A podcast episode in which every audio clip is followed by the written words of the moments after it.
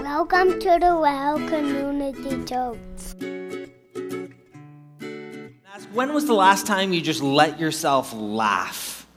Um, like truly laugh, like just burst out, crack up, collapse on the floor, roar, howl, split your sides, maybe wet yourself, or nearly there laughing.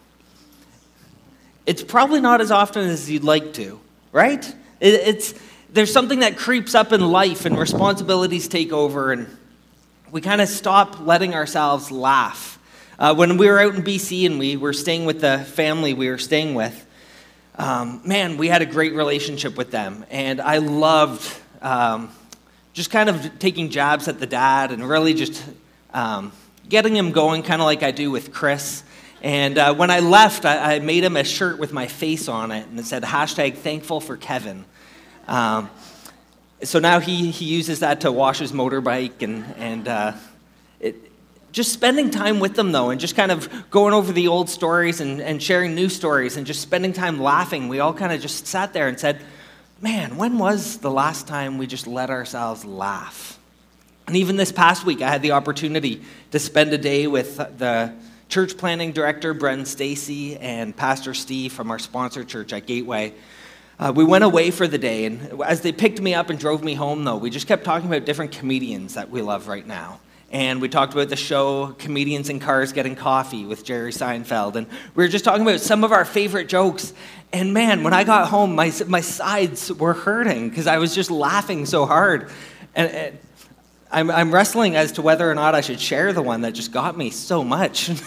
it, it, it's PG. Uh, I, they were just trying to, I guess it came from one of the episodes, and it, it was how you can get a laugh in as few words as possible. And then one guy just mentioned, man, the worst time to have a heart attack is during a game of charades. And I don't know, the image of that, just, I could not get that out of my head because I'm competitive. And if I saw someone having a heart attack, I'd be screaming at them trying to get the right answer, not even thinking about it. And oh, but if you've been around the church for any length of time, you'll also realize that sometimes we just begin taking ourselves too seriously. And I think I even wrestled with this a bit in my sermon last week because I was kind of driving home some points, and then I'm like, wait, I'm actually excited about what I'm sharing. But the, the most clear example I've experienced within the church was when I was at a church, um, I was doing an internship, and there was a fellowship hall just off the side of the sanctuary. Now, it was a gym because it had gym floors and a basketball net on each end, but you had to call it the fellowship hall because we couldn't confuse a gym and fellowship. So, young families started coming to the church, kids started playing in the fellowship hall, and balls started coming into the lobby or the foyer. And the big concern at the board meeting was how do we keep balls from, from getting into the, the foyer and how do we keep them in the fellowship hall? So I suggested well, right now they're being stored on the other side of the church, so they have to be brought through the lobby into the fellowship hall. What if we just store them in the storage cabinet off the side of the fellowship hall? You would have thought that I brought up heresy because I was quickly reminded and scolded that it was voted on in the late 1980s that the balls would be stored on the other side of the church. And it's not up for discussion, nor is it up for another vote. And I'm just thinking, what? We, we've lost our joy. We've lost something when the policies and the rules get in the way of people, get in the way of just being able to see the joy on kids' faces and connect with their parents. And believe it or not, it's a, a true story. And it happens more often than we probably care to admit. But talk about people taking things too seriously. So don't get me wrong, there, there definitely is a time to have some some rules, some policies, but if they're never up for discussion, if they're valued more than people, then I truly believe we've lost our focus. And when we lose our focus on, on what truly matters, then we quickly lose our joy. Joy is the second fruit of the Spirit that Paul lists. Joy is the first miraculous sign in the Gospel of John as Jesus turns water into wine. And I believe that joy is not a requirement, it's a result of being in God's presence. It's not something we have to work up, we have to muster up, we have to hang on to it. It's a result of being in God's presence. For the past several weeks, we've been working through a series called Summer in the Psalms Finding God in the Wilderness.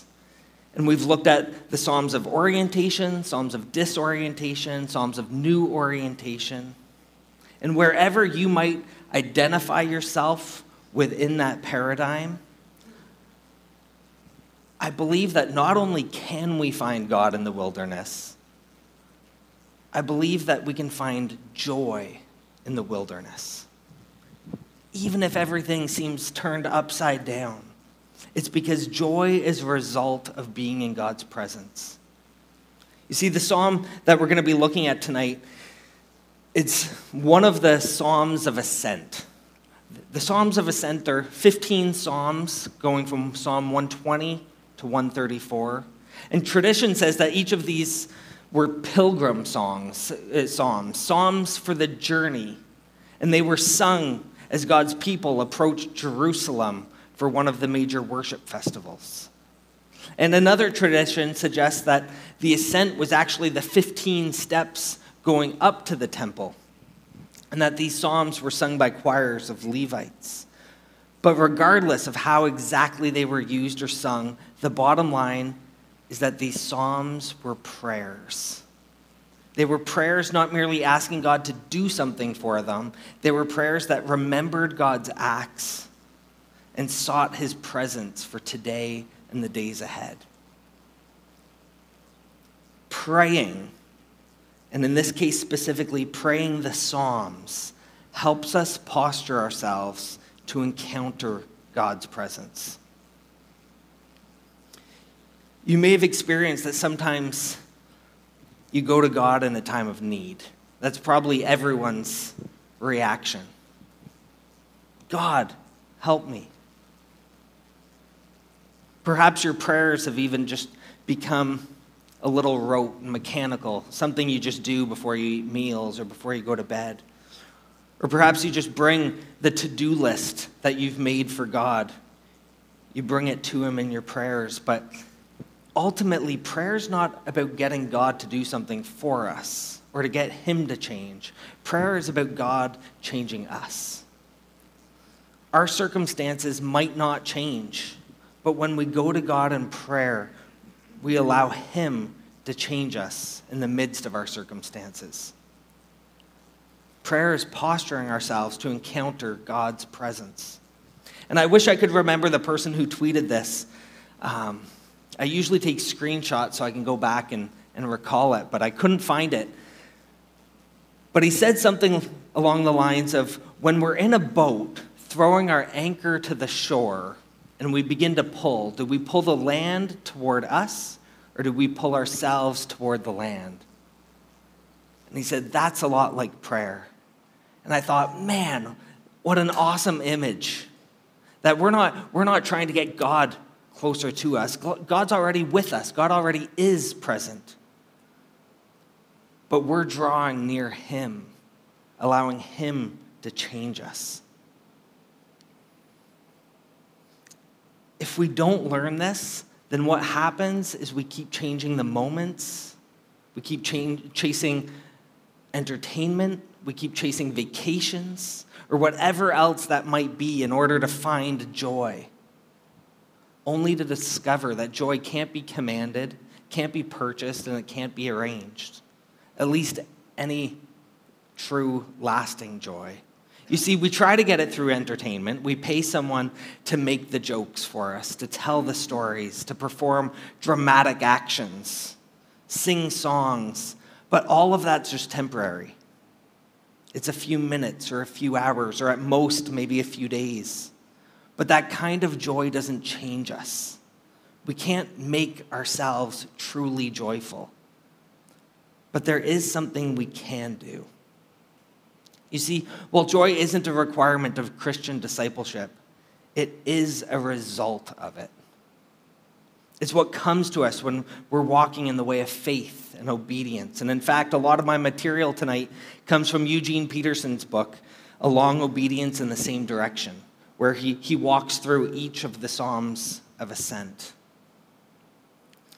And he did this originally to help his congregation learn how to pray, learn how to encounter God's presence. So I want us to read Psalm 126, which will be on the screen behind me. And again, this comes from Peterson's own translation of the message. Starting in verse 1 It seemed like a dream too good to be true when God returned Zion's exiles. We laughed, we sang, we couldn't believe our good fortune. We were the talk of the nations. God was wonderful to them, God was wonderful to us. We are one happy people. And now, God, do it again. Bring rains to our drought stricken lives, so those who planted their crops in despair will shout hurrahs at the harvest. So those who went off with heavy hearts will come home laughing with armloads of blessing.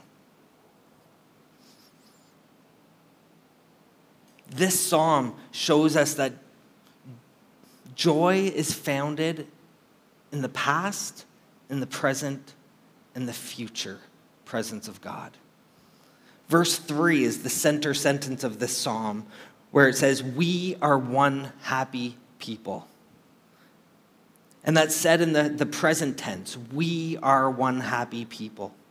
And the words on the one side of the center, verses 1 and 2, are in the past tense, and the words on the other side, verses 4 to 6, are in the future tense. In other words, present joy has both a past and a future. It's not about momentary emotion. It's not a spurt of good feelings when the weather's good on the same day that the stocks are good. This type of joy is something deeper and truer and living. So, what happened to them that's so wonderful? On almost any page of the Bible, you'll find allusions and stories, and all of them carry a similar message. Stories such as the story of God's people in a long, seemingly endless bondage under the shadows of the Egyptian pyramids and the harsh masters. And then suddenly, without warning, it was over. One day, they're making bricks without straw, and the next, they were running up the far slopes of the Red Sea, singing praises to God. You turn a few pages over and you have Judges. You turn a few more pages, you have uh, David. You turn a few more pages and you come to what I believe is the background of this psalm the Babylonian captivity, in which Israel experienced some of the worst that can come to any of us. There was rape in the streets, cannibalism in the kitchens, neighborhoods reduced to bestiality, a 600 mile forced march across the desert, the taunting mockers of captors, but then incredibly, joy. It seemed like a dream too good to be true when God returned Israel's exiles. Each act of God was this impossible miracle. There was no way it could have happened, yet it did. It seemed like a dream too good to be true when God returned Israel's exiles. We laughed, we sang, we couldn't believe our good fortune. You see, we nurture these memories of laughter and joy by filling our minds with the stories of God's acts. Simply put, joy has a history, it's founded in something. Peterson writes Joy is the verified, repeated experience of those involved in what God is doing. You witness it firsthand. But also on the other side, of We Are One Happy People. Verses 4 to 6, you have the future. Because joy is nurtured by anticipation. So it's one thing to remember, but then it's another thing to anticipate If the joy producing acts of God are characteristic of our past as God's people, they will also be characteristic of our future as God's people. There's no reason to think that God's just going to suddenly change his way of working with us.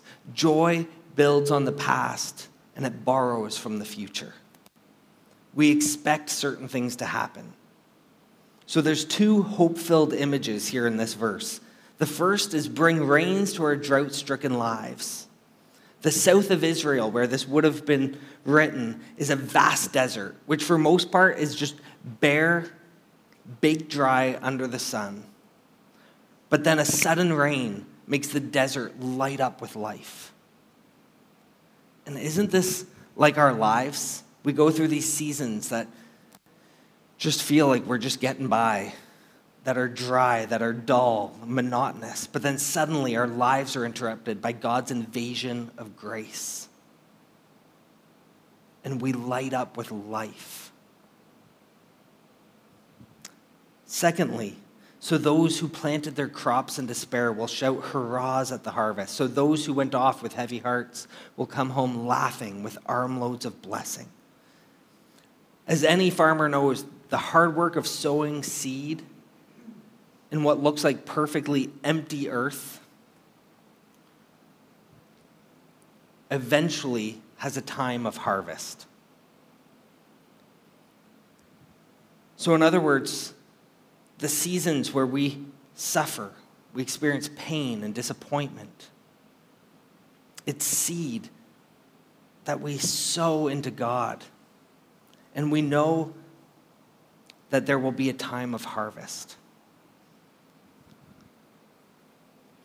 Don't get me or this psalm wrong. These people who wrote it and who sang it, they were no strangers to the dark side. They carried painful memories of exile in their bones and the scars of oppression on their backs. They knew the deserts of their heart and the nights of weeping. They knew what it meant to sow in tears. Laughter doesn't exclude weeping.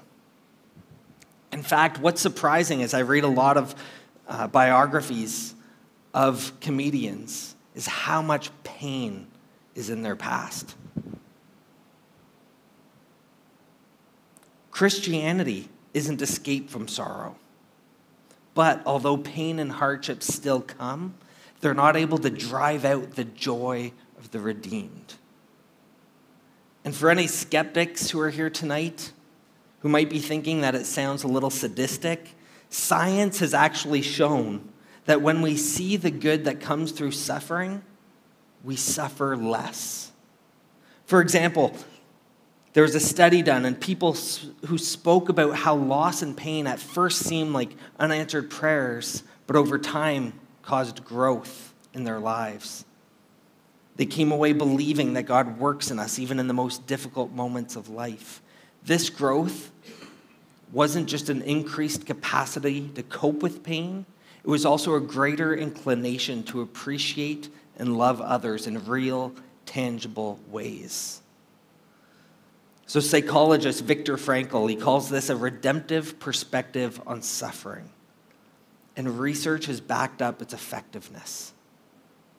But what's most striking is that when people experience a prayer going unanswered or being answered via a redemptive perspective on suffering, the way they pray changes.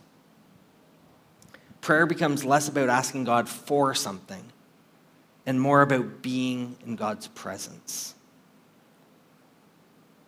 Praying this way might not change your circumstances, but research and experience show that there's, there's a good chance it will change you. Joy is a result of being in God's presence. And prayer is posturing ourselves to encounter God's presence. We often try and eliminate things that hurt. We, we get rid of pain by numbing the nerve ends. We get rid of insecurity by eliminating risks. We get rid of disappointment by depersonalizing our relationships.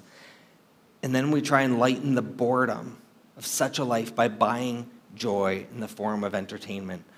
But there's not a single hint of that in Psalm 126.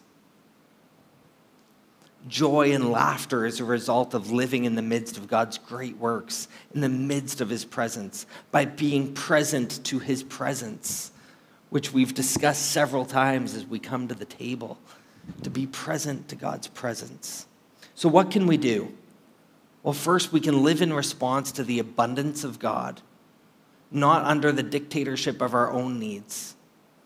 Second, we can live in the presence of a living God not our own dying selves. Third, we can center ourselves in the God who generously gives and not in our own egos, which greedily grab. And I believe the result of such a life of this is joy, the joy that's expressed in Psalm 126. The psalm doesn't give us joy as a package or as a formula. But there are a few things it does.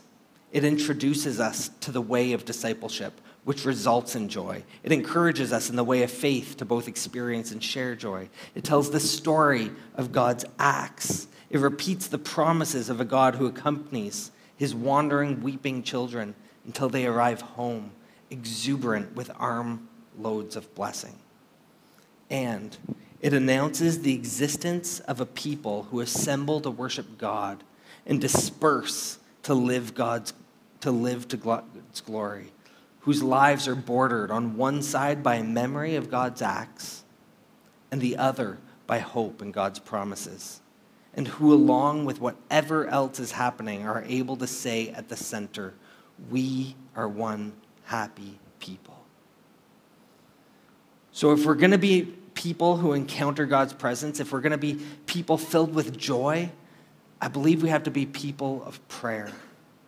We have to develop a habit of prayer because how will we ever find God in the wilderness if we don't know how to find Him here? So, in order to help, I want us to try something tonight.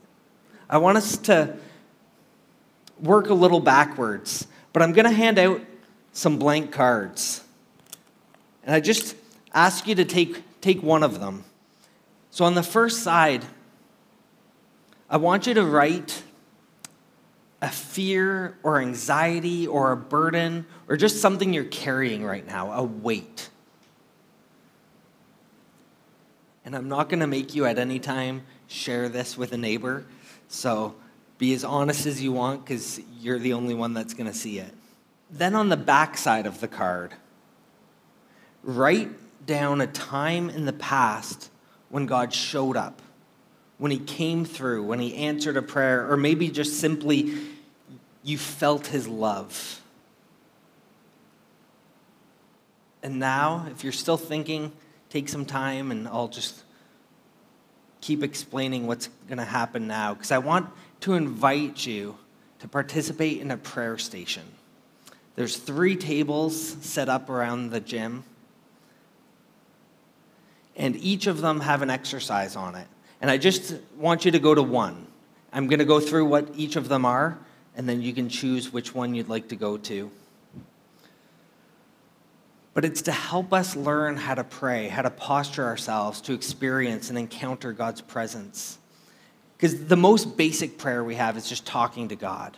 And you just talk to Him as you would a close friend. You can tell him about your feelings and wishes and desires and fears and dreams and troubles. But the most important part is to focus on God's love. Thanking God for loving you and your family and friends, community, country, so on. But most of us probably know how to do this. So I've created three different prayer stations that might resonate with you and might just add a different dynamic to your relationship with Christ. So, the first one is to write your own psalm or prayer. So, for tonight's sake, I have Psalm 126 printed on each table. You can grab your own copy. And at that station, for writing your own psalm or prayer, is just taking Psalm 126 and putting it into your own context, your own time and place. And how would you write it? A sentence looking back? a sentence in the present and a sentence in the future. And, and I put it down a, a, a quick example that I could think off the top of my head. And I just said, I couldn't believe the joy and relief I felt having encountered you, having you rescue me in the midst of my own dumb decisions on New Year's Eve. I'm sure where I am, I'm supposed to be. I'm fully alive. I know that you will continue to lead me in the days ahead and strengthen me when I'm weak and rescue me from my dumb decisions yet to be made. That's my own personal one. But for those of you who are inclined to write, um, then go to that prayer station. The second one is praying with the scripture, Lectio Divina. And this one, again, we'll use Psalm 126 for tonight, but in the future, you can use any passage. I wouldn't go too long. But you read the passage three times, and on the first reading, you listen for any words or phrases that resonate with you, that jump off the page. And you don't overthink it. it might be something that echoes with something that happened this past week, or a feeling you've had. And you can just write it down, or you can circle it on the page. Then on the second reading, you read with those words and phrases already in mind. And what do you feel? How does the scripture relate to your life circumstances? And be more specific with what resonates with you. You can write this down or pray it quietly, but take time to contemplate the words that are coming to you. And then on the third reading, think about the action you might take in regard to that situation as guided by Scripture. So you can ask the question God, what are you inviting me to do? Or perhaps, God, what are you inviting me to let go of? And then the third prayer station is centering prayer. And this is kind of a meditation meets prayer. It's about sitting in silent contemplation. There's no goal, no insight to receive, just stillness in the presence of God. So you just start by relaxing and focusing your attention on your breath. Think of each breath as a gift, nourishing you, sustaining you, requiring no effort to receive. And you rest your attention on your breath without trying to control it in any way. If any thoughts or feelings come to your mind, just try and recognize them and then return your attention to your breath. And the one thing that I, that I personally gravitate to in this is if you need help staying focused, you can try adding small intentional movements or vocalizations to help quiet your mind. So, for example, you can tap your thumb to your finger and say, like, My God loves me. My God loves me. And sometimes it's just as simple as that to help just focus you and stillness. So, no matter which exercise you try, just know it takes time don't be hard on yourself. Don't judge yourself. Just relax, be aware, and focus on encountering God's presence. So, we're going to take about 10 minutes to just go to the table. You can grab a sheet if you want and then come back to your chair. But uh, we'll take about 10 minutes. And then at the end of the time, I'll uh, lead us in communion.